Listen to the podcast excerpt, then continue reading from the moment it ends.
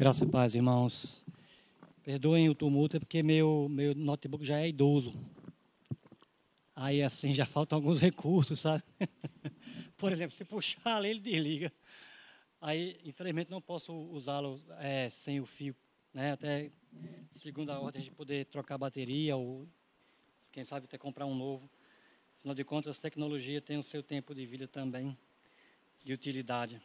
Ah, outra coisa que eu queria falar rapidamente, irmãos, antes de nós começarmos, é, algumas pessoas manifestaram interesse no material, pelo que eu sou grato. É, e quem não recebeu ainda, só não recebeu porque eu quis fazer uma rápida atualização do material que já estava pronto, para os irmãos receberem a coisinha mais, mais finalizada. Então, só por essa razão é que os irmãos não receberam ainda. Mas ainda hoje, tanto no Facebook quanto quem mandou e-mail para mim, vai estar com o material aí à sua disposição. Ok? Ah, bom, irmãos, nós já introduzimos o livro de Jó na última aula, ok? Nós até gastamos um tempinho ali naquela parte mais, mais introdutória, mais ou menos uns 25 minutos, algo assim, mas eu queria que os irmãos entendessem que aquilo que a gente falou lá eh, foi uma introdução para as duas aulas. Então, hoje, a gente já vai direto para o texto, até porque já começamos o texto na última aula, Portanto, nós podemos é, é, é, pular essa parte introdutória, vamos dizer assim, porque a coisa já foi trabalhada no nosso primeiro encontro. Ok? Vamos orar mais uma vez. Senhor, aqui está a tua palavra, aqui está o teu povo, sobre nós a tua glória, sobre nós a tua reputação, Senhor, ou para bem ou para mal, nós carregamos o teu nome sobre nós pelo que imploramos humildemente a assistência do Teu Espírito, para que respondamos apropriadamente a Tua palavra, Senhor, e o Teu nome, tanto entre nós como lá fora, seja glorificado. Senhor, só obedeceremos a Tua palavra por uma intervenção Tua, capacitação que vem do alto. E nós imploramos que ela venha sobre nós, Senhor. Senhor. Em especial, quando nos voltamos para lidar com aqueles que estão sofrendo. Em nome de Jesus é que nós oramos. Amém e amém. Ok, irmãos, nós já trabalhamos aí eh, o capítulo 3 de Jó. Vimos a explosão de Jó, o lamento de que ele tenha nascido, e já que nasceu, ou pelo menos foi gerado, o lamento de não ter sido abortado, e já que não foi abortado e teve que nascer mesmo, vir né, para fora do útero, vamos dizer assim, para fora do ventre, é, o lamento de não ter, de ter tido seios para o amamentar, que pelo menos até aí ainda dava. Né? Nasceu, mas não tem ninguém, morre logo, morre infante, morre criança, não tem que passar pelo que ele está passando. Mas já que nada disso aconteceu, que pelo menos agora ele morra. Tá?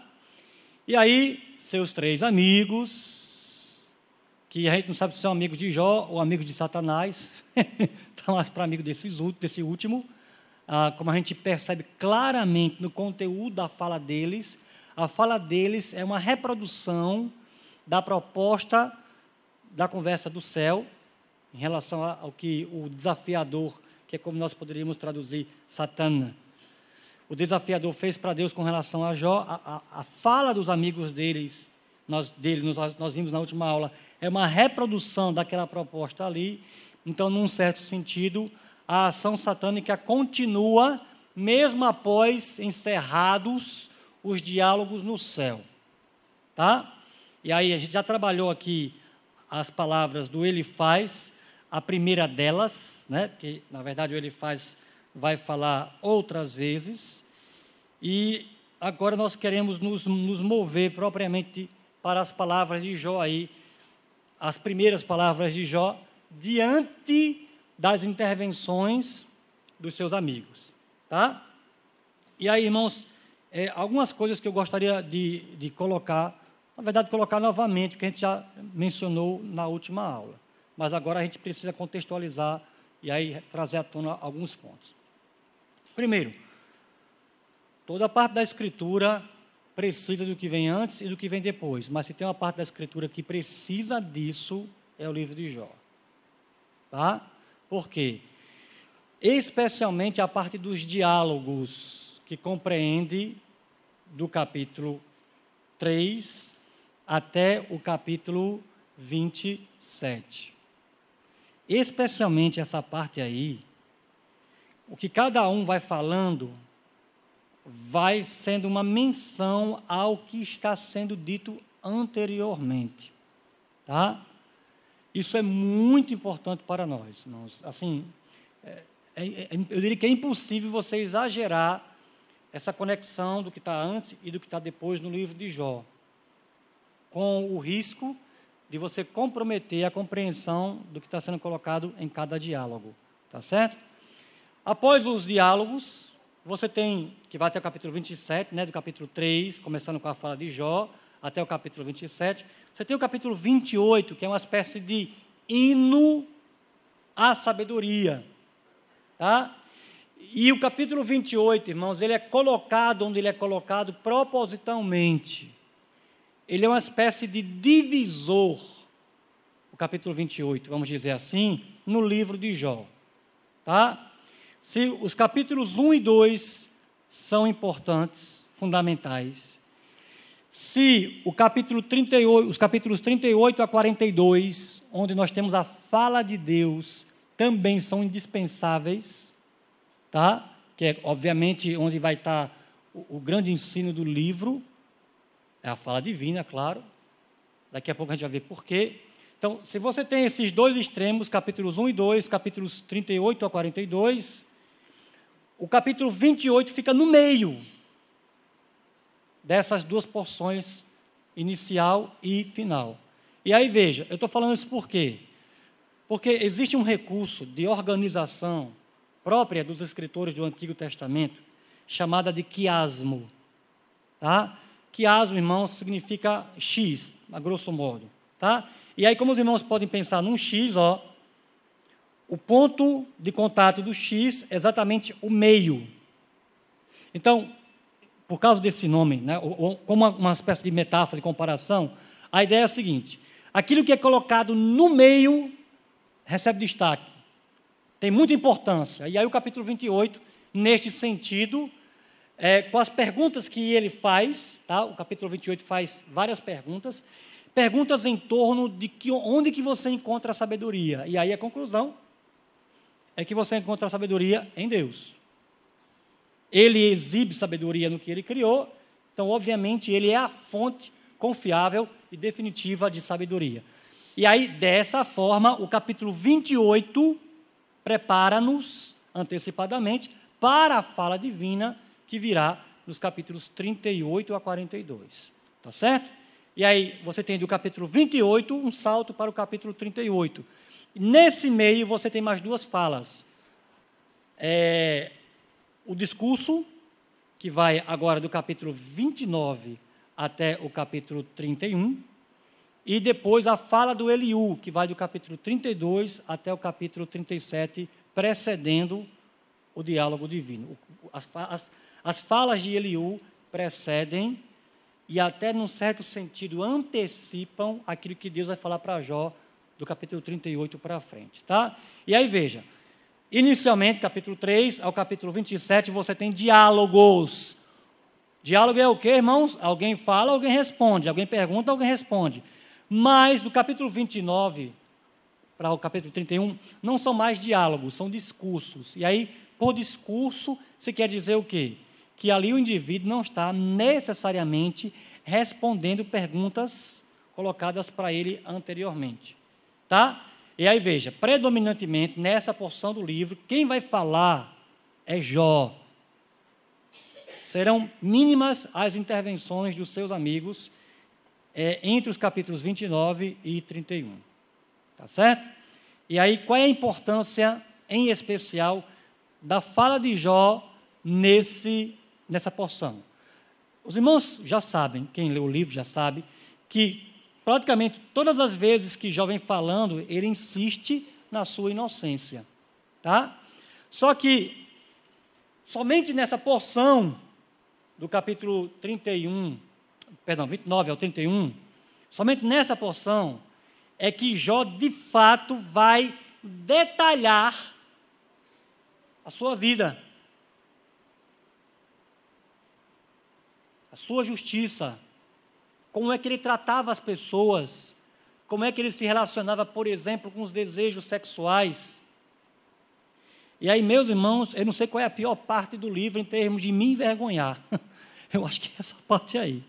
Porque quando você lê a justiça que Jó descreve de si, irmãos, tem muito crente que não amarra nem a chuteira. E olha que eu estou falando de Jó como um santo do Antigo Testamento, né? Que a gente tem aquela mania de depreciar a justiça deles, a moral deles, porque eles não tinham o Espírito Santo, o que é um pensamento equivocado, aliás.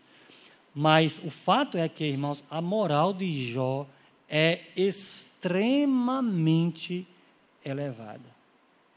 E sem dúvida nenhuma, um exemplo para nós.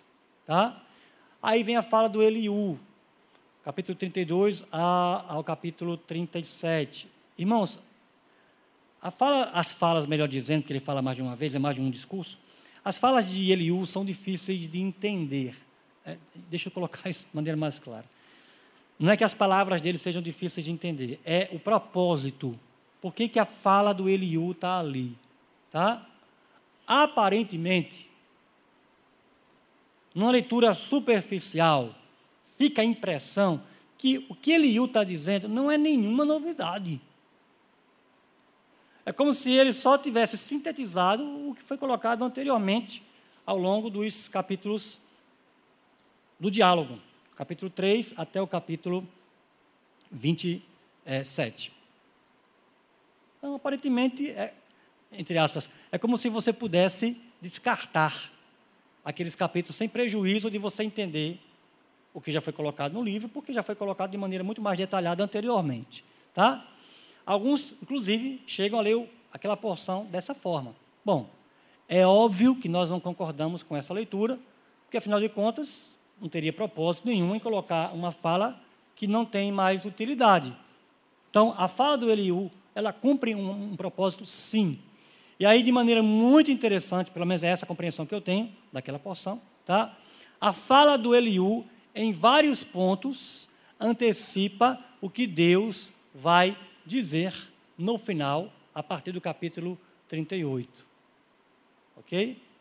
É como se, irmãos, eh, o autor do livro de Jó estivesse, alguns entendem que é Moisés, e é possível que de fato tenha sido Moisés, é possível que Jó seja um patriarca, ou tenha pertencido àquele período, tá? Então, pensando que foi Moisés, é, é como se, colocando a fala do Eriú, o autor de Jó estivesse dizendo o seguinte: olha, tem gente que está mais próxima da sabedoria de Deus do que outras.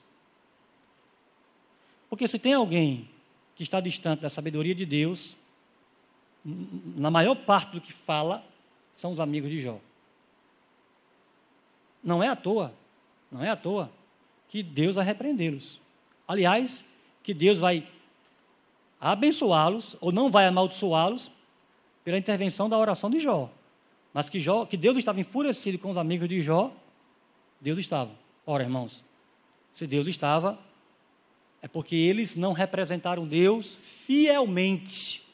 E, de fato, como eu já falei desde a, última, desde a primeira aula, a ideia é que, em muito, muito mesmo do que eles dizem, eles, eles estão reproduzindo muito mais a fala, os valores de Satanás no diálogo com Deus no céu, do que de fato a própria sabedoria divina.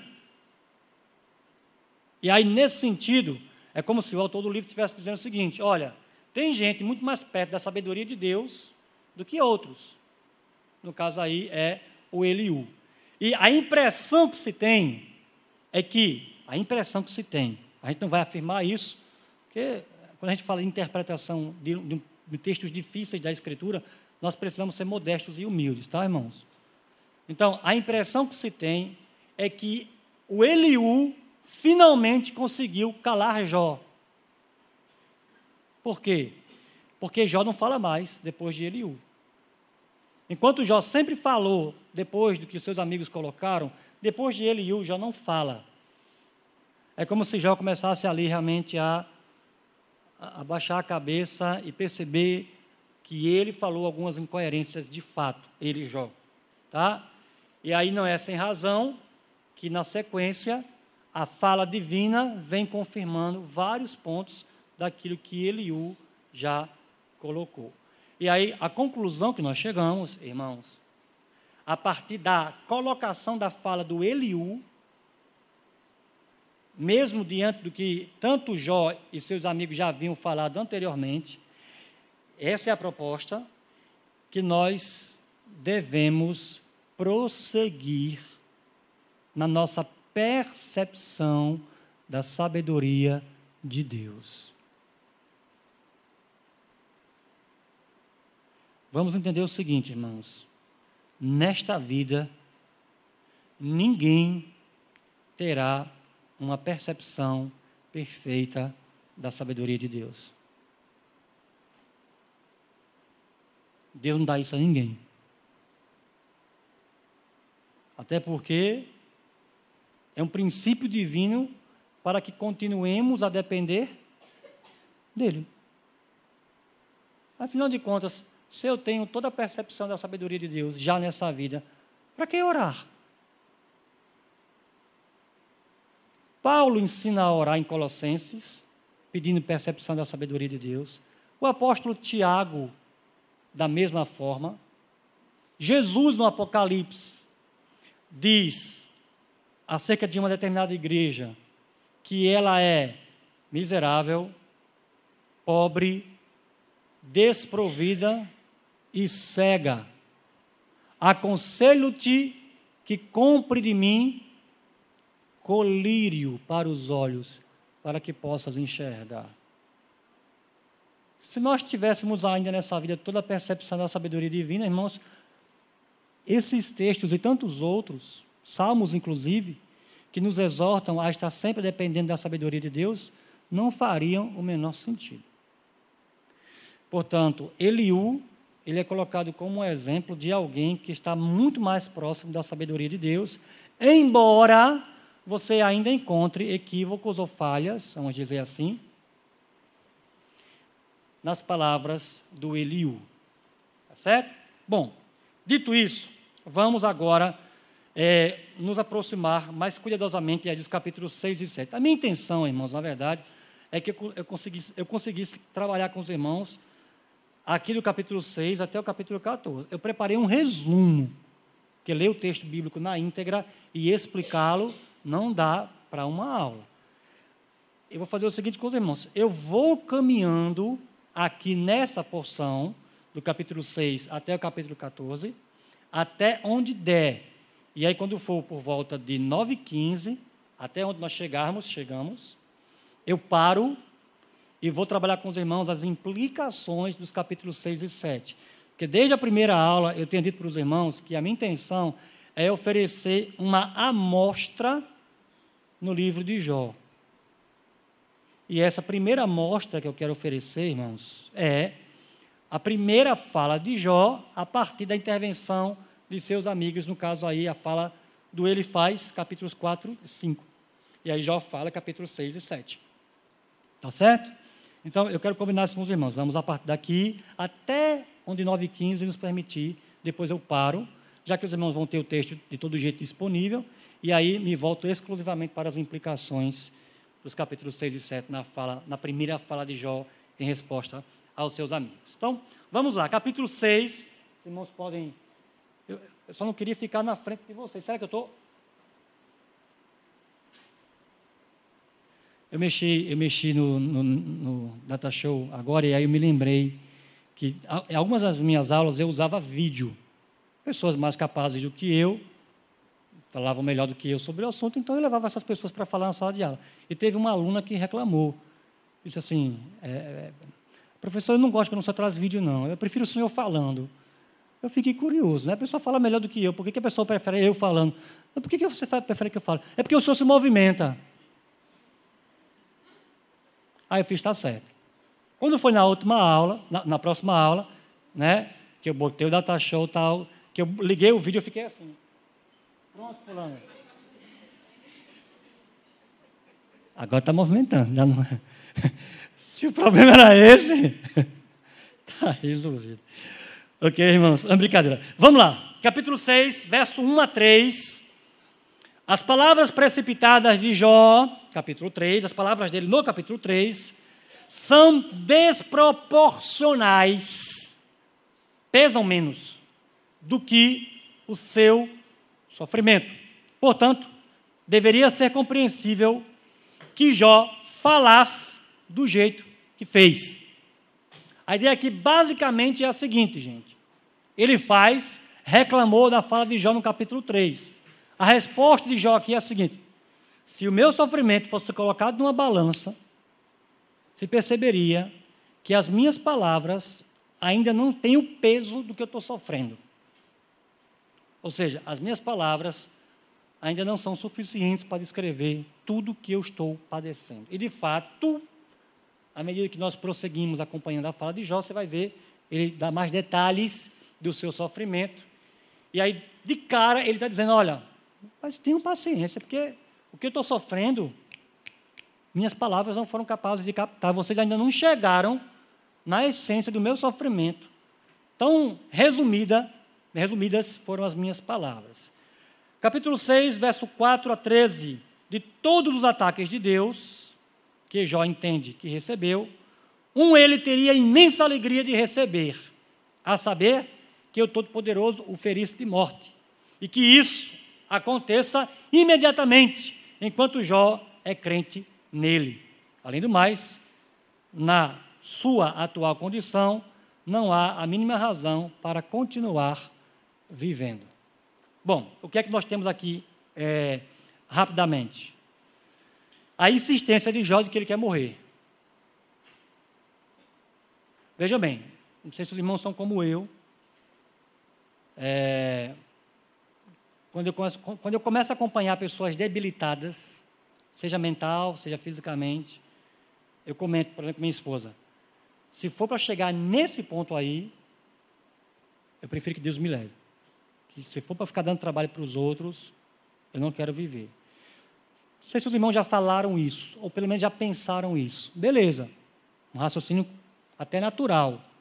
Mas se eu perguntar para os irmãos, os irmãos querem morrer hoje? Os irmãos vão dizer, não, de jeito nenhum. Deus me guarde. Vire essa boca para lá. A coisa com Jó aqui, irmãos, é completamente diferente. Jó chega a dizer que se ele recebesse a notícia que Deus vai matá-lo naquele dia, ele saltaria de alegria. Segura isso daí, por favor. Capítulo 6, verso 14 a 23. Os amigos de Jó, era para ter colocado entre aspas, né? Os amigos. São como ribeiros secos na hora de maior necessidade dos viajantes sedentos, causando a morte destes. Aqui Jó usa analogia, uma comparação viajantes, lembrando que Jó mora no deserto, e aí, diferentemente de nós, que podemos gastar água à vontade, tá? Diferentemente de nós, água no deserto é de fato essencial. Tá bom? E aí, viajante, então, irmãos, aí para esses é que água é, é essencial mesmo, porque eles não têm o benefício do poço. Quando alguém é sedentário, cava o poço, está resolvido o problema. Mas o viajante não. Ele não vai ter tempo de cavar poço. Então ele depende dos rios. Então, viajante, sabe onde está o rio? Chega lá, o rio está seco, é morte. Usando essa comparação, é o que Jó diz acerca da ajuda dos seus amigos. Você tem uma coisa que as palavras dos amigos de Jó vão fazer é levar Jó a desejar muito mais a morte. E, na verdade, precipitar Jó quanto a uma suposta blasfêmia contra Deus. Essa é a ajuda que eles oferecem. Versos 24 a 30. Tendo acusado seus amigos de serem mortalmente inúteis, veja, não é só inúteis, mas ainda facilitar o problema, prejudicar mais ainda levar Jó em direção a uma blasfêmia, portanto provocá-lo. Então, depois de tê-lo acusado dessa forma, Jó implora por honesta avaliação de sua pessoa e suas palavras. Por que isso, irmãos? Porque, de pronto, o problema é Jó, os amigos de Jó, o problema é Jó e suas palavras. Ou seja, Jó é um pecador, está escondendo algum pecado, na verdade, e suas palavras, vindas de um coração pecador, aumentam mais ainda o seu pecado. Jó pede que tanto a sua pessoa quanto as suas palavras sejam reavaliadas pelos seus amigos. Ok? Capítulo 7, do verso 1 ao 5, funciona como uma espécie de, vamos dizer assim, intervalo tá? entre o que Jó está dizendo para os seus amigos, ou mais especificamente, para o ele faz, que é uma resposta, a palavra de Jó é uma resposta ao que ele faz, falou, nos capítulos 4 e 5. Então, essa porção aqui é uma espécie de intermediário entre a fala de Jó para os amigos e a primeira fala de Jó para Deus, depois do capítulo 3. Tá? Ou seja, o verso 6 a 21, que é a sequência, é uma oração. Então, antes dessa oração, temos aí essa porção do verso 1 a 5, no capítulo 7. A vida de Jó é de sofrimento sem alívio. Tá? Existem algumas doenças, por exemplo, para as quais nós podemos nos refugiar nas medicações e graças a Deus por isso. Por exemplo, irmãos, é, ontem estava caminhando com a minha mãe, começou a chover. Eu tive que correr atrás do carro. Pronto. Basta uma corridinha para que eu amanheça cheio de dor nas minhas artroses. E aí, por que eu estou aqui? Uma coisinha chamada Flancox, Flancox, que é o remédio, 500 miligramas, para poder aliviar a minha dor. Doenças debilitantes também. É, eu conheci um irmão, por exemplo, que ele tem problema de mal de Parkinson, e aí ele tomava medicação, porque o mal de Parkinson, no caso dele, chegava a paralisá-lo. Tá? E ele tomava medicação e aí o movimento ia voltando devagar. No caso de Jó, gente, não tem remédio. O sofrimento de Jó é ininterrupto. Tá? Até dormindo, a gente falou isso na última aula, ele entende que seus pesadelos são ataques de Deus. Aquela história, né? Quando eu dormir, pelo menos eu vou descansar, vou me aliviar. Que nada. Aí vem os pesadelos. E aí sim a oração, primeira oração, capítulo 7, versos 6 a 21. Já se volta para Deus em oração, lembrando ao Todo-Poderoso que a vida é breve e miserável. E que, portanto, ele, Jó, vai, vai expressar sua amargura diante de Deus. Sua queixa é de que Deus vive perseguindo Jó sem dar um só instante de trégua. Tá? Bom, gente, é uma oração? É. Mas, ao mesmo tempo, essa porção funciona como uma avaliação que Jó vai fazer da vida ou da existência humana. Tá certo? E a percepção que ele tem aqui, irmãos, é que a vida humana é uma miséria. Tá? A vida humana é breve e sofrida. E que já, já que é assim, Deus bem que poderia fazer um favor ao homem, deixar o homem em paz. Em vez de dar sofrimentos ao homem, deixar o homem ter algum momento de felicidade, porque depois disso morreu o caboço. Ok? Essa é a percepção que Jó está tendo do que é a existência humana nesse momento. Mais uma vez, peço que os irmãos retenham essa explicação, porque nós vamos voltar a ela um pouco mais na frente, quando chegarmos no momento de avaliar essa porção do livro de Jó. Feito isso, vamos agora à fala do Bildade. E aí veja bem, para a gente não se perder em meio aos detalhes. Bildade, que vai falar no capítulo 8, vai falar com referência a o capítulo 3, fala de Jó, capítulos 4 e 5 fala do ele faz, e agora, capítulos 6 e 7, também Jó. Ok? E aí, antes de nós adentrarmos na fala do Bildade, também já quero antecipar um ponto. Bildade, ele faz. É, eita. Fugiu agora o nome do, do, terceiro amigo. Se alguém puder me ajudar aí lembrando. Bildade, ele faz Bildade Zofar. Me lembrem, por favor, irmãos, tá? Fugiu agora da memória. Está na sequência aqui, peraí. Deixa eu... Zofar, isso mesmo, Zofar. Pronto. Ah, ah, ah, ele faz Bildad e Zofar. Os três concordam na sua avaliação de Jó. Na explicação do problema de Jó. E também concordam na avaliação. Ou melhor, na solução. Ok? A explicação é basicamente a mesma dos três.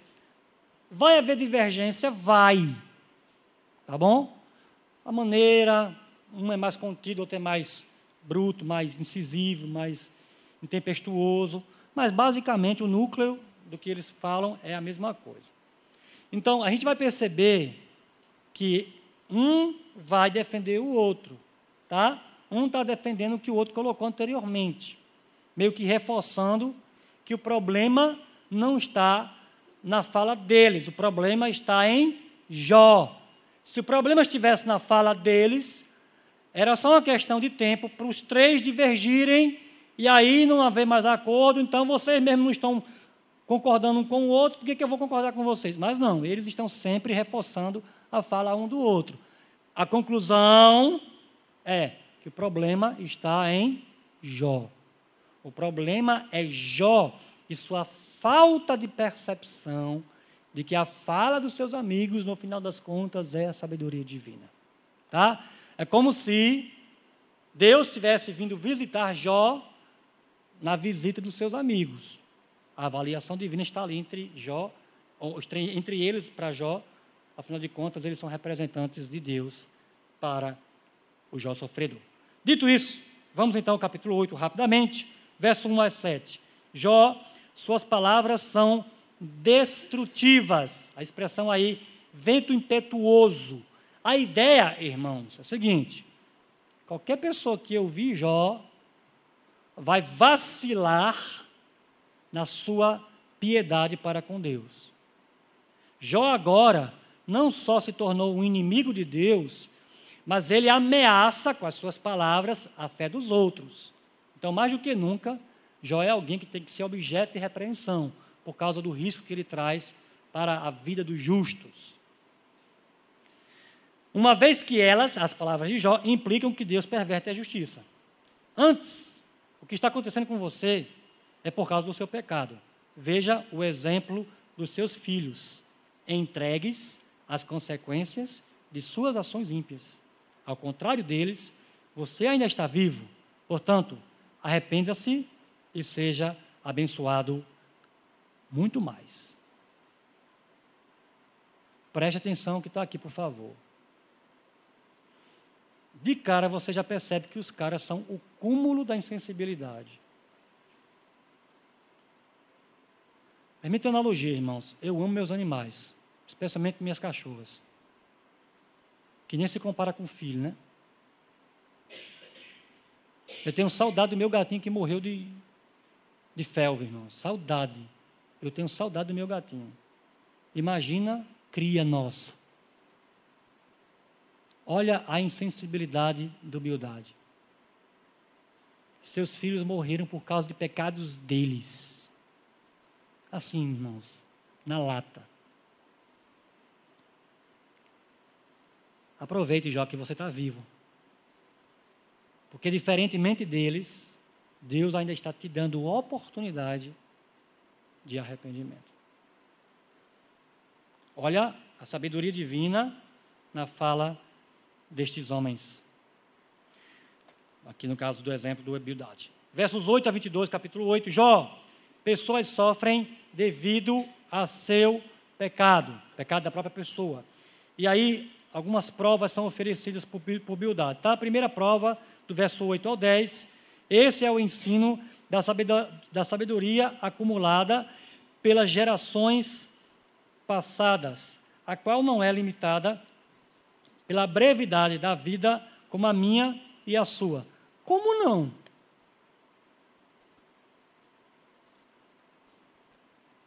Claro que é, irmãos.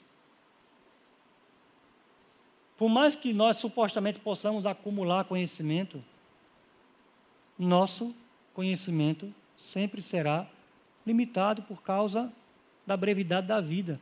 Quando eu falo nosso conhecimento, estou falando conhecimento do indivíduo. Do indivíduo. Supostamente, Bildade afirma que a sua fala e a fala dos seus amigos trata-se de acúmulo de sabedoria de gerações anteriores. Ok? Mas as gerações anteriores também tinham o seu próprio limite. Por exemplo, toda geração tem um limite cultural. Nós hoje, irmãos, nós hoje, com devido limite, podemos apreciar uma proposta cultural chamada multiculturalismo. Com limite. O que é o multiculturalismo, irmãos? É aquela ideia de que não há cultura melhor que a outra. Que nós aqui brasileiros, por exemplo, podemos aprender com os africanos, com os japoneses, com os chineses. Toda cultura tem algo de bom para oferecer. E que, portanto, nós não podemos rejeitar. Eu, na minha casa, por exemplo, tenho um comentário bíblico chamado Comentário Bíblico Africano. Pô, africano, por que africano? Não basta os americanos, não? Não. Porque tem coisa da Bíblia que o africano vai perceber que o americano não vai. Então, se eu ler a percepção que o africano tem da Bíblia, eu vou aprender. Porque a cultura dele vai dar uma percepção que a cultura do americano não vai dar para o americano quando o americano lê a Escritura. Chamamos isso de multiculturalismo, no seu aspecto positivo, e que nós cristãos não temos problema nenhum para aceitar. Ora, toda geração, irmãos, nasce dentro de uma cultura. Portanto, toda geração tem uma percepção limitada da vida. Como é que ele fazem aqui dizer que o que ele está dizendo é um acúmulo gigantesco, gigantesco de conhecimento?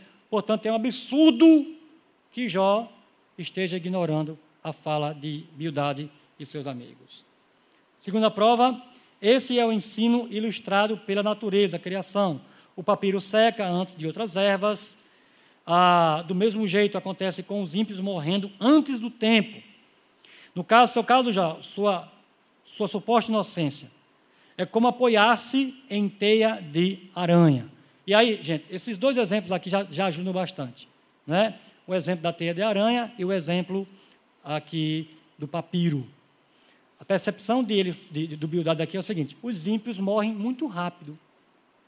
Prova disso, os filhos de Jó, Acabaram de morrer em tenra idade. Tá? Segundo ponto, é, os ímpios se apoiam naquilo que não é de sustento. No caso aqui, a analogia com alguém, imagina alguém se apoiar numa teia de aranha para poder descansar. Vai cair na certa. Então, aqui é o que Jó está fazendo, para a Bildade, é o que Jó está fazendo, se apoiando na sua suposta piedade. Ok? E aí, como Jó é ímpio, a piedade de Jó, no final das contas, não vale de nada, porque é a piedade de um ímpio. Então não adianta ficar nessa defesa da sua piedade, porque piedade mesmo você não tem algo nenhuma. Ah, capítulos 8, verso 20 a 22. Seja íntegro, pois se você for íntegro, Deus não trataria você. Se você fosse íntegro, Deus não trataria você assim. E o Todo-Poderoso encherá você de alegria e julgará aqueles que prejudicam você. Bom, rapidamente uma avaliação dessas palavras. Seja íntegro e o Todo-Poderoso encherá você de alegria. Está soando familiar? Algum eco, irmãos? A fala lá do céu.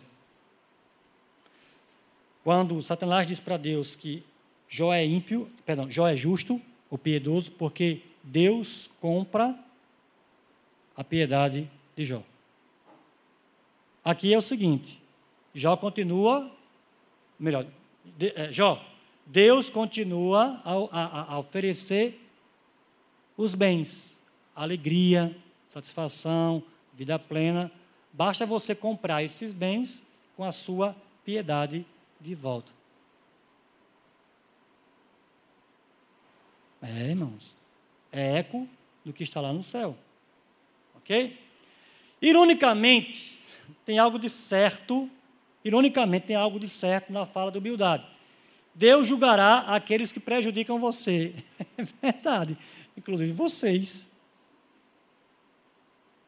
estão prejudicando Jó.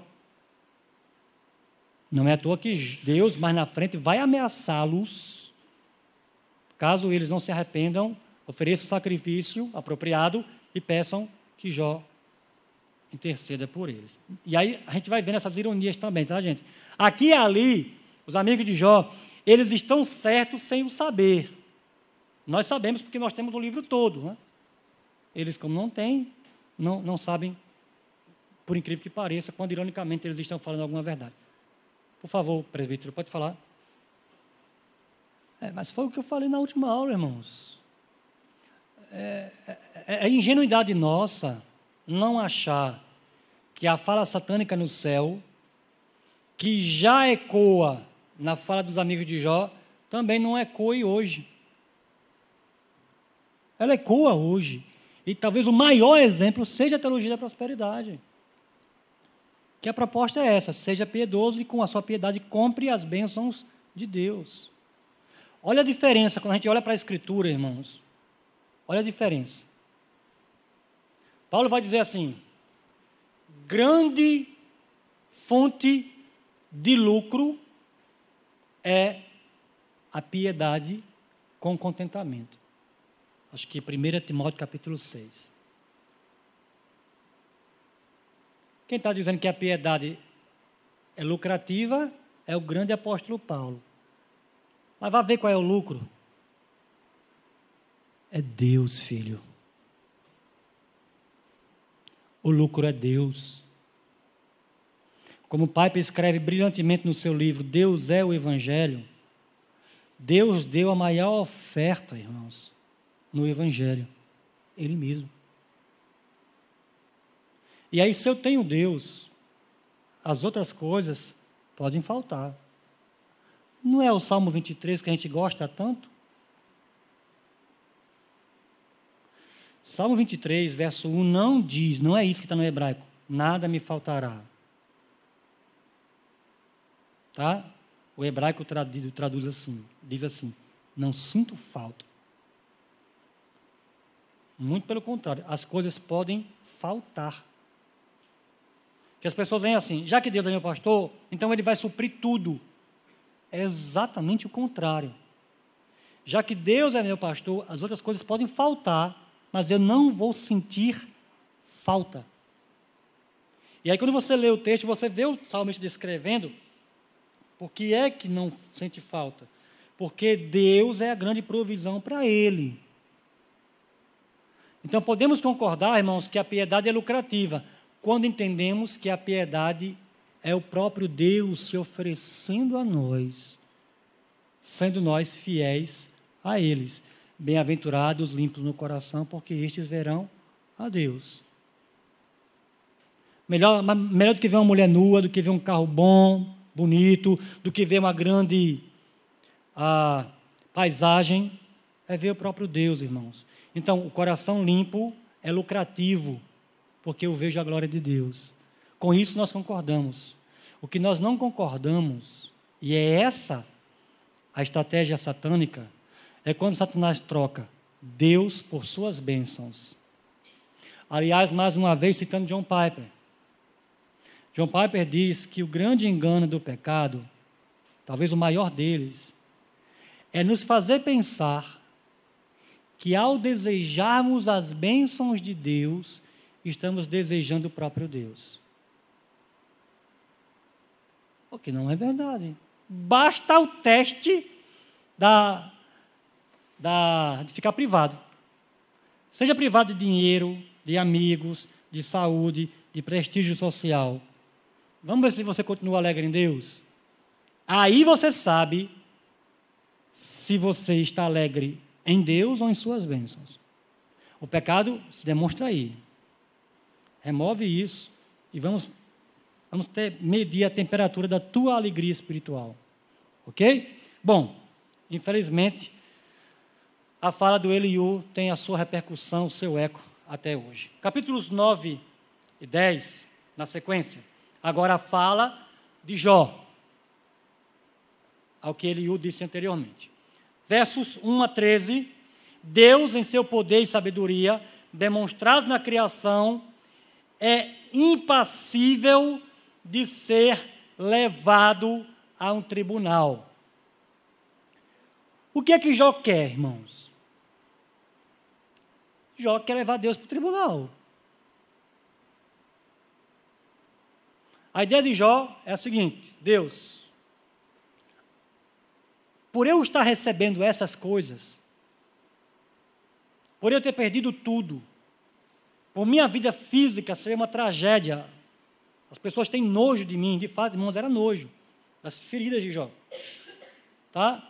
Ele vai dizer mais na frente que a, que a sua esposa não suporta o seu hálito. Ok? E aí veja. O que Deus estava fazendo com tudo aquilo era dizendo às pessoas que Jó é um ímpio.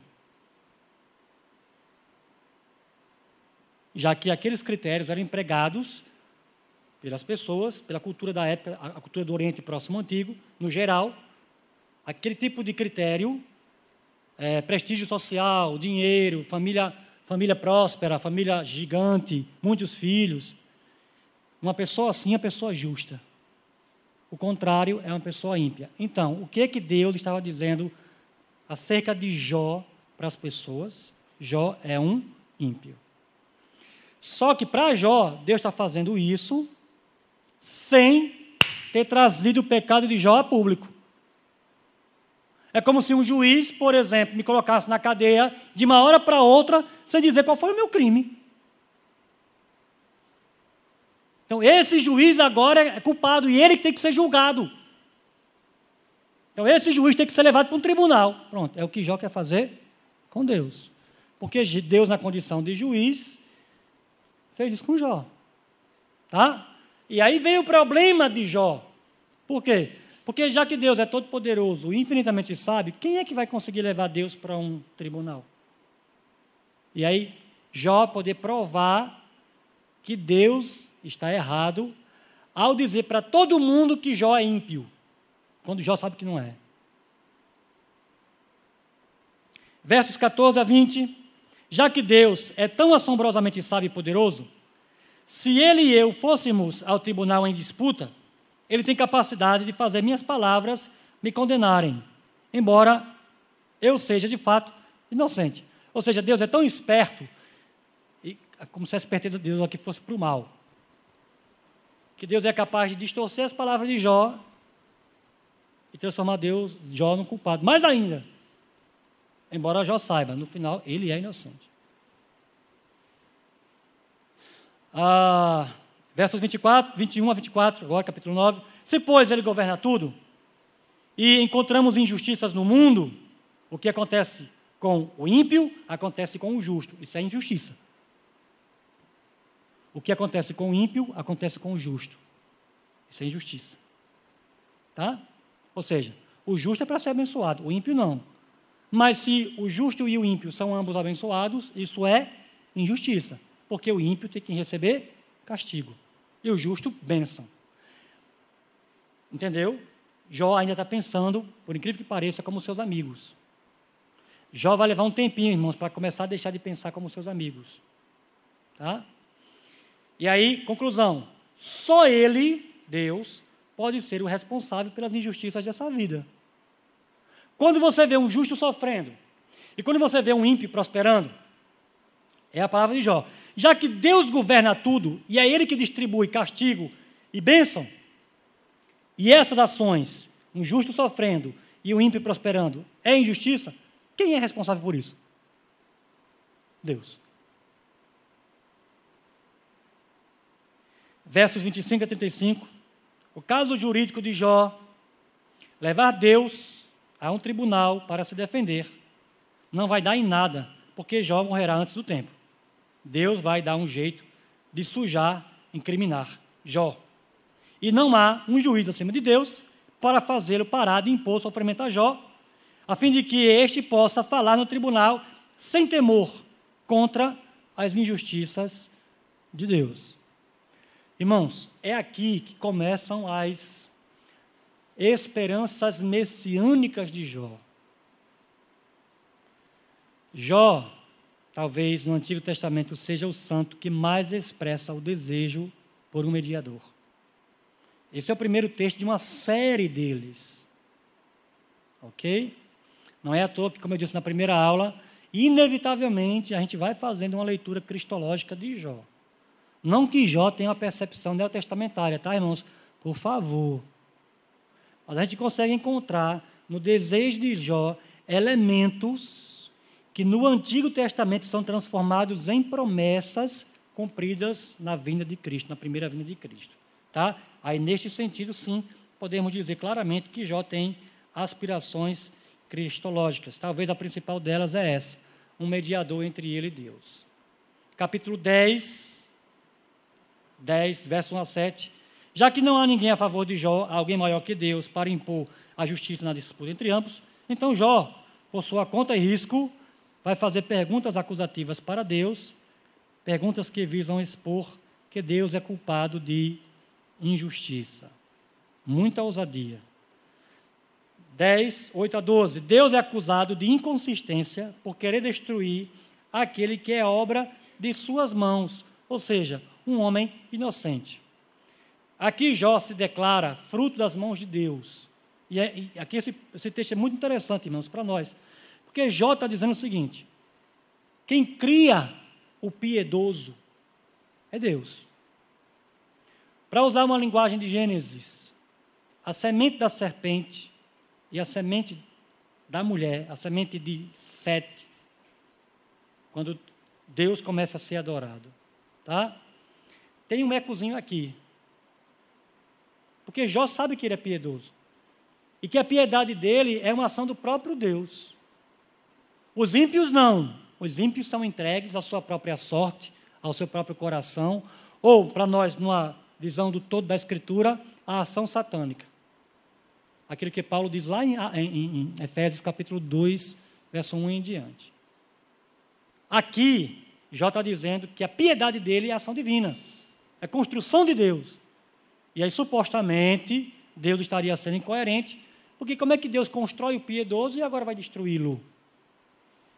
Ok? Bom, versos 13 a 17. O plano de Deus, desde o começo, era fazer Jó sofrer, não importasse se Jó fosse inocente ou ímpio. A nossa linguagem presbiteriana, irmãos, é como se Jó estivesse dizendo o seguinte: Jó estivesse dizendo o seguinte: Deus me predestinou para o sofrimento. Sempre foi plano de Deus isso aqui acontecer. E não, não havia nada que eu pudesse fazer em termos de piedade pessoal para inverter a decisão divina de me fazer sofrer. Capítulo 10, versos 18 a 22. Já que Jó em breve vai para a terra das sombras, o mundo dos mortos, um destino sem retorno, Deus bem que poderia deixá-lo em paz nos poucos dias que lhe restam mais uma vez, irmãos, o desejo de que pelo menos nesses dias finais, quem sabe alguns meses de vida que já ainda tenha, Deus deixe ele em paz, dê algum sossego e ele possa aí desfrutar de um restinho de vida sem tanto sofrimento diante de, do todo que ele já vem padecendo. Ok? Bom, eu vou parar aqui. Como eu disse para os irmãos, os irmãos têm um resumo, poderão ler por conta depois. E agora, agora eu quero me voltar para aquilo que eu havia combinado com os irmãos desde o começo, que é tratar algumas implicações aí dos capítulos 6 e 7 do livro de Jó. Pois não.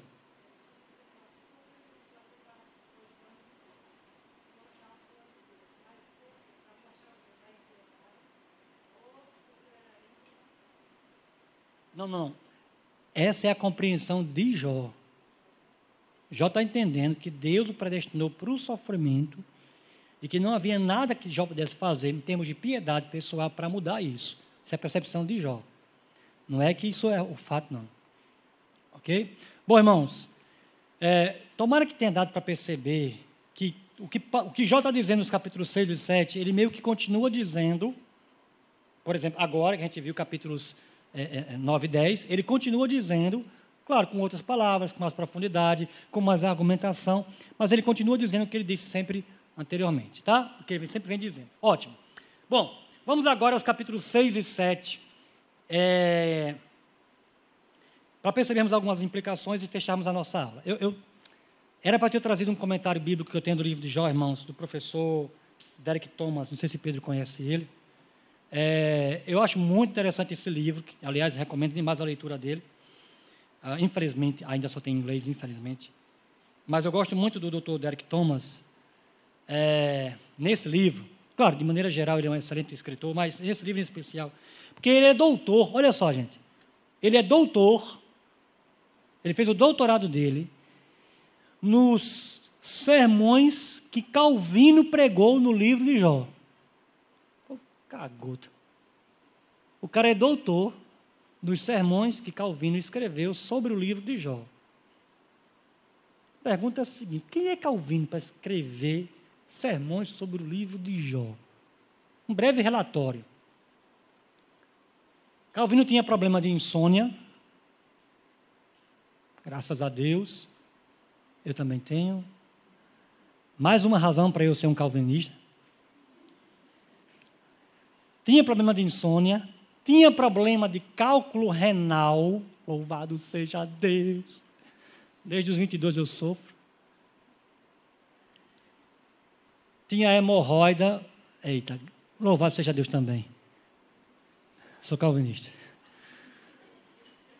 Quem, quem escuta, entenda. Irmãos, os cálculos renais de Calvino eram enormes, tá? E quem já experiu cálculo renal sabe. Mulher diz que é melhor ter filho. Dor de parto é melhor, dói menos do que dor de cálculo renal. Da, Calvino de vez em quando expelia um. Era perseguido, foi extraditado, expulso, casou, perdeu um filho rápido, não foi, Pedro? A esposa também morreu.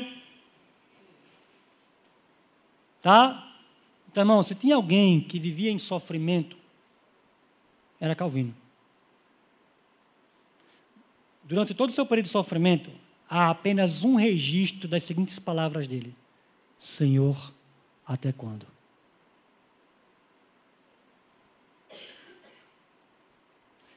E meus irmãos, para mim, tá? Eu sei que eu sou suspeito, mas depois do apóstolo Paulo, Calvino foi o homem que Deus mais usou em termos de fazer o seu povo voltar para a Escritura. Alguém pode considerar esse meu comentário exagerado, e eu posso dar a mão à porque eu sou um admirador de Calvino, tá? Mas os escritos dele no contexto da reforma protestante, irmãos, o efeito da reforma lá em Genebra tem, para, tem, tem efeito, repercute até hoje. Ok? Este homem de intenso sofrimento foi tremendamente usado por Deus. E ele era capaz de escrever sobre o sofrimento. Não é à toa que o doutor Thomas, Derek Thomas, foi lá e escreveu o seu doutorado nos comentários, ou melhor, nos sermões de Calvino sobre o, sobre o livro de Jó. Absolutamente tudo a ver. Calvino, sofrimento, Jó, sermão e comentário bíblico. Tudo a ver, tudo relacionado. Diante disso, algumas implicações que o Dr. Eric Thomas chama atenção no seu comentário. As palavras precipitadas de quem sofre são compreensíveis. Você já pegou uma pessoa sofrendo, falando absurdo, inclusive com relação a Deus, ou a fé, ou a vida cristã? Meu irmão, dê um desconto.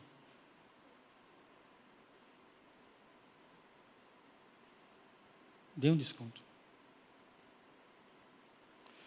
O que nós iremos ver na sequência do livro de Jó é que esse foi o grande erro dos seus amigos consoladores.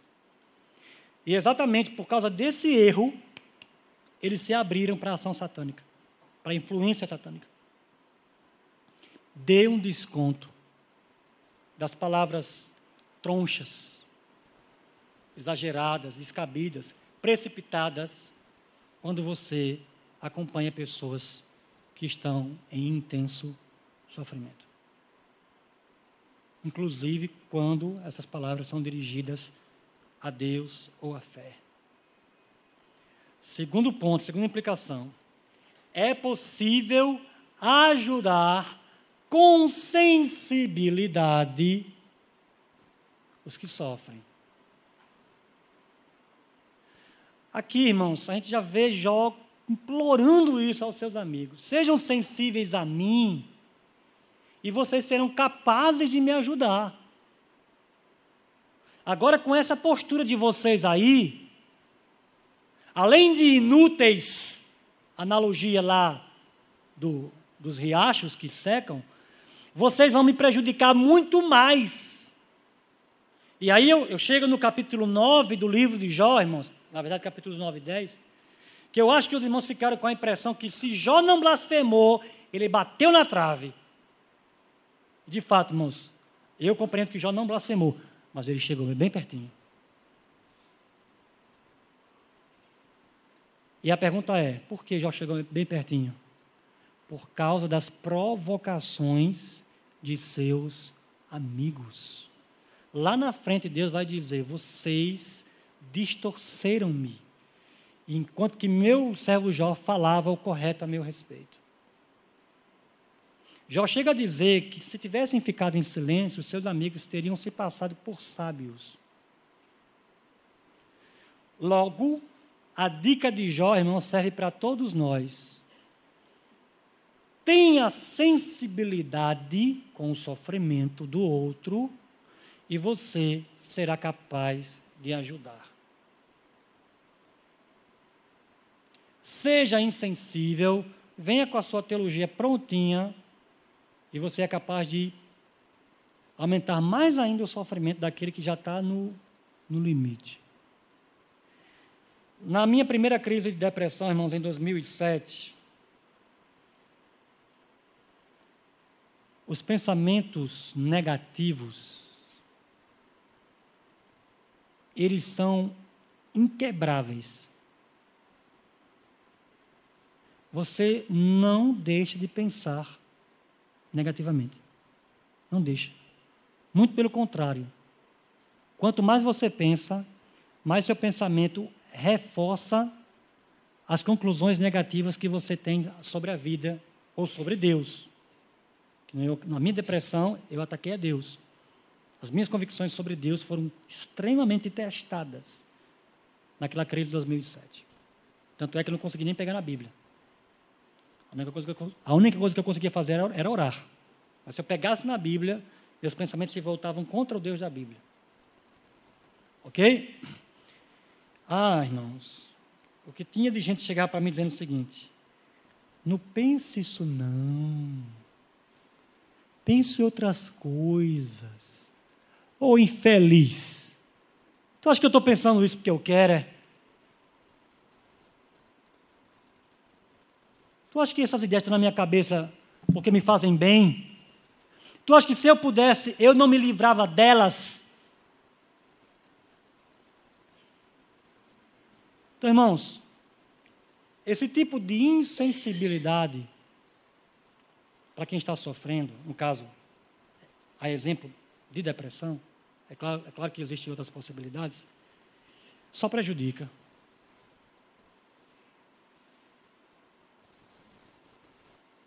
Muito melhor, muito melhor, que é inclusive o conselho de Jó ao longo do livro. É o seguinte, ó. Dê os ouvidos. Mesmo se você não der a boca, dê os ouvidos. Já é uma grande ajuda.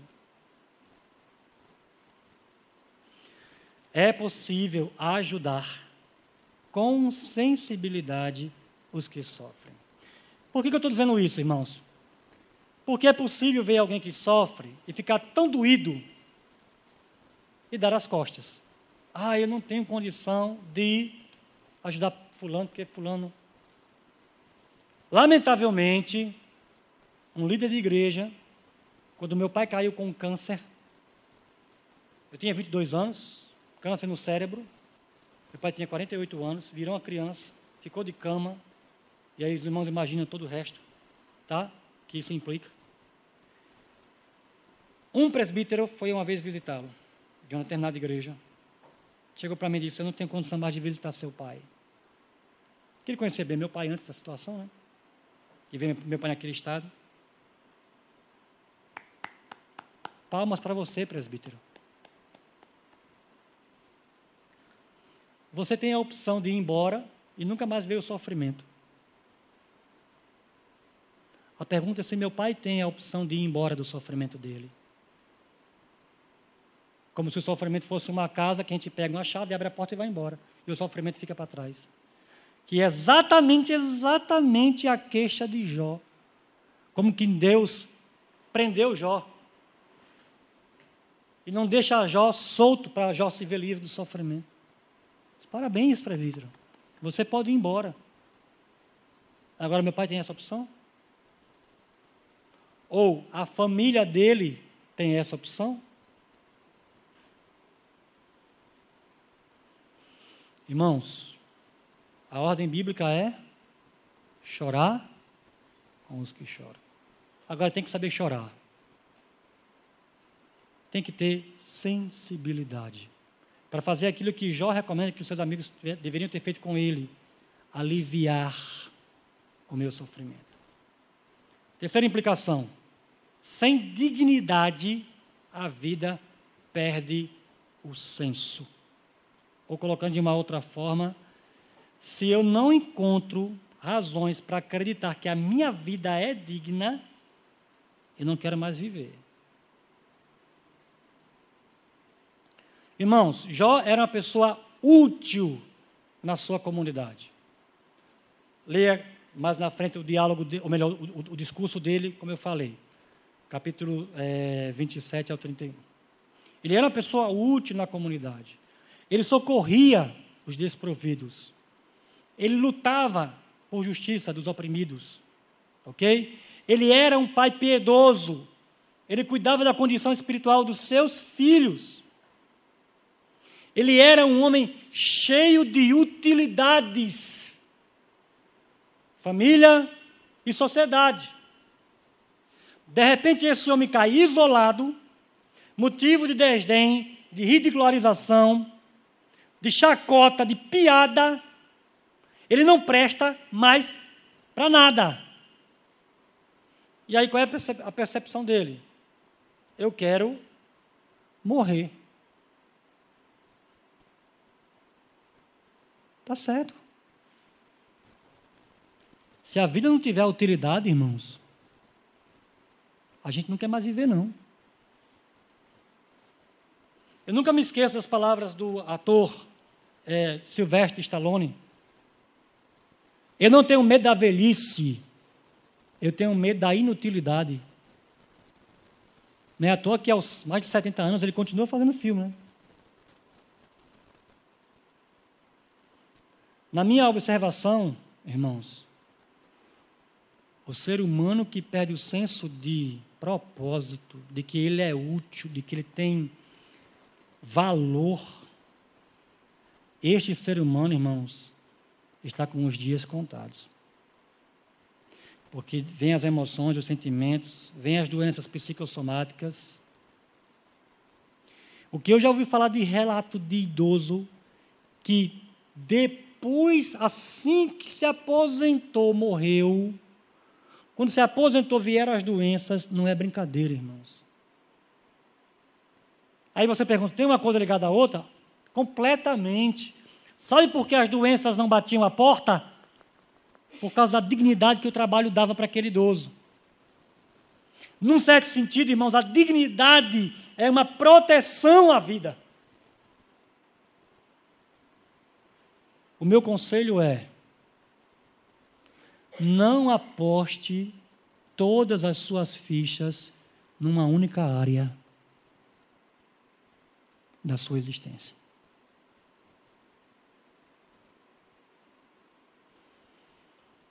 De preferência, tenha mais de uma profissão, tenha mais de uma utilidade. Você é útil como pai, você é útil como mãe, glória a Deus. Mas um dia, pai, um dia, mãe, seus filhos vão embora. Tem uma tal de síndrome do, do ninho vazio que é quando os filhos vão embora, casam ou arrumam um emprego, vão embora, aí os pais adoecem, porque não tem mais o filho ou a filha para cuidar. Faça isso não, meu irmão. Faça isso não, minha irmã. Dedique-se aos seus filhos, mas tenha os seus paralelos. para que quando filhinho filhinha forem embora, você continue tendo dignidade. Irmãos, Deus foi tão gracioso comigo, porque presta atenção. Desde os sete anos de idade eu sou fã de Bruce Lee. Imagina aí. Ah, sete anos. Eu era tão fã de Bruce Lee, irmãos, que eu queria criar a minha própria arte marcial como ele criou a dele, a Jet andou. Ele treinou várias e criou a dele. Então eu vou treinar várias e vou criar a minha, porque eu sou fã do cara. Sete para oito anos pensando assim. Tu imagina. Enquanto eu não podia ir para São Paulo, eu ia treinando tudo que era arte marcial que tinha aqui em João Pessoa. Treinei full contact, taekwondo, judô, kung fu. E a lista aumentaria até conseguir criar a minha. Aí com 15 anos, 14 para 15 anos, me converto. Novo convertido, torço o tornozelo. Ali começam as lesões. 15 anos, torção de tornozelo, 22 anos, coxa salta. Depois vieram as artroses, as hérnias, os esporões de galo, os ombros calcificados, o síndrome, as síndromes de túnel do carpo. Ou seja, eu não teria sido um lutador de artes marciais nunca. E aí, qual seria o propósito da minha vida? Eu morreria, porque eu só via uma coisa para mim: artes marciais. Deus me salvou, irmãos, fazendo, fazendo de mim um professor. Porque hoje eu tenho meus limites físicos, mas eu estou aqui, ó, tendo dignidade, sendo útil. Portanto, a lição que já nos dá é que se sua vida perder a utilidade, você não quer mais viver. E ele está certo nessa percepção. Portanto, não deixe sua vida perder a dignidade.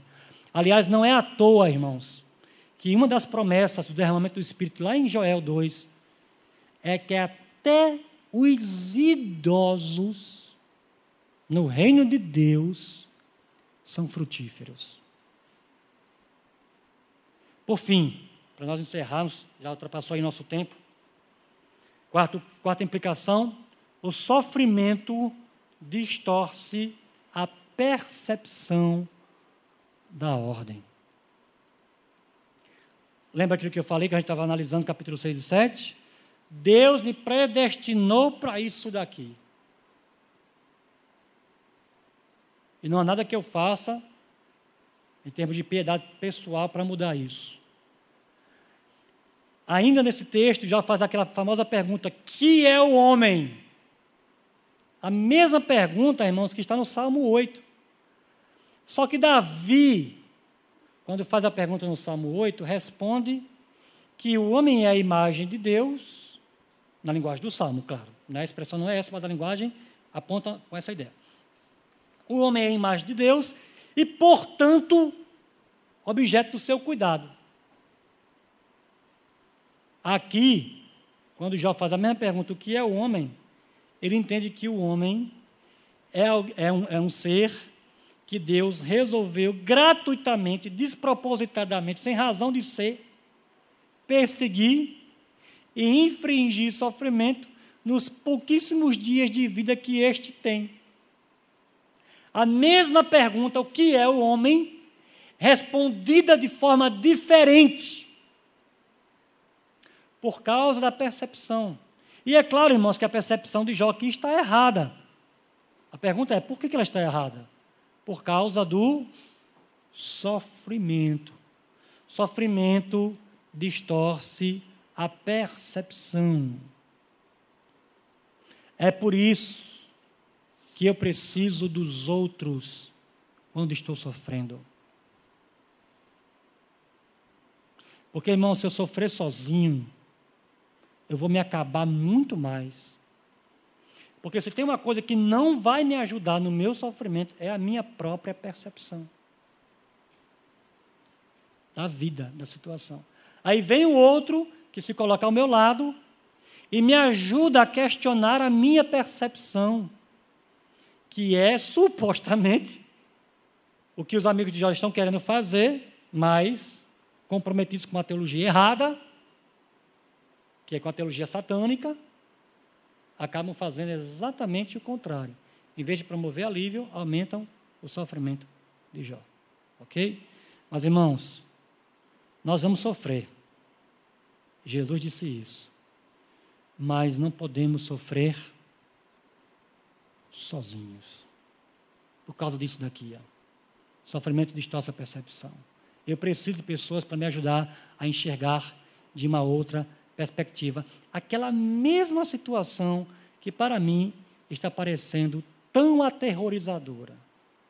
E acredite, eu, professor de seminário, conhecedor da Bíblia, precisei, e não foram poucas vezes, irmãos, de ajuda de irmãos que conheciam a Bíblia tanto quanto eu. Mas por causa da minha percepção do sofrimento, eu não estava conseguindo enxergar a Escritura com clareza. E aí essa pessoa chegou junto de mim com a Escritura e me fez ver o que eu não conseguia ver. E eu fui tremendamente aliviado com aquela percepção. Se Paulo, o grande apóstolo, irmãos, preste atenção em Paulo. Paulo ia fazer visita a céu. O máximo que eu fiz foi ali no, no parque, parque da Disney. As visitas de Paulo eram ao céu, só. Recebeu visita angelical. É, filhinho. Lá no naufrágio, apareceu um anjozinho para falar com Paulo. Dar umas explicações, colocar a agenda em dia. Esse Paulo disse para Timóteo: venha ter comigo depressa. Todos me deixaram, só Lucas está comigo. Irmãos, se o grande apóstolo precisava do seu pupilo do lado, porque comigo e com você vai ser diferente. Especialmente por sabermos que o sofrimento distorce a percepção. Portanto, precisamos de outros para nos recuperar a visão que Deus está tendo do todo e aliviar com isso o nosso sofrimento. Vamos orar? Senhor, aqui está a tua palavra, tão rica, Senhor, tão necessária, nos ajudando a perceber um pouco melhor, um pouco mais apropriadamente a tua sabedoria. Em especial, Senhor, quando, quando o sofrimento bate à porta de nossos irmãos e tu nos chamas para sermos fonte da tua sabedoria na vida deles que era o que os amigos de Jó deveriam ter feito e não o fizeram. Senhor, não queremos ser como eles. Quando chegar a, no, a, no, a nossa vez de ajudar aqueles que sofrem. E se somos nós os sofredores, Senhor, dá-nos amigos que de fato, de fato abram os nossos olhos para a tua sabedoria. Que, Senhor, vai ter elementos insondáveis, ocultos, escondidos, mas que certamente seremos capazes, com a ajuda de servos e servas fiéis à tua palavra, seremos capazes de perceber, no meio do sofrimento, o teu grande compromisso conosco em Cristo. Portanto, Senhor, prepara-nos para que no sofrimento sejamos capazes de socorrer uns aos outros. E assim, os que estiverem lá fora poderem perceber quão maravilhoso é fazer parte de uma comunidade onde as pessoas que sofrem são ajudadas para a glória de Deus em nome de Jesus é que nós oramos. Amém e amém. Obrigado, irmãos. Deus abençoe.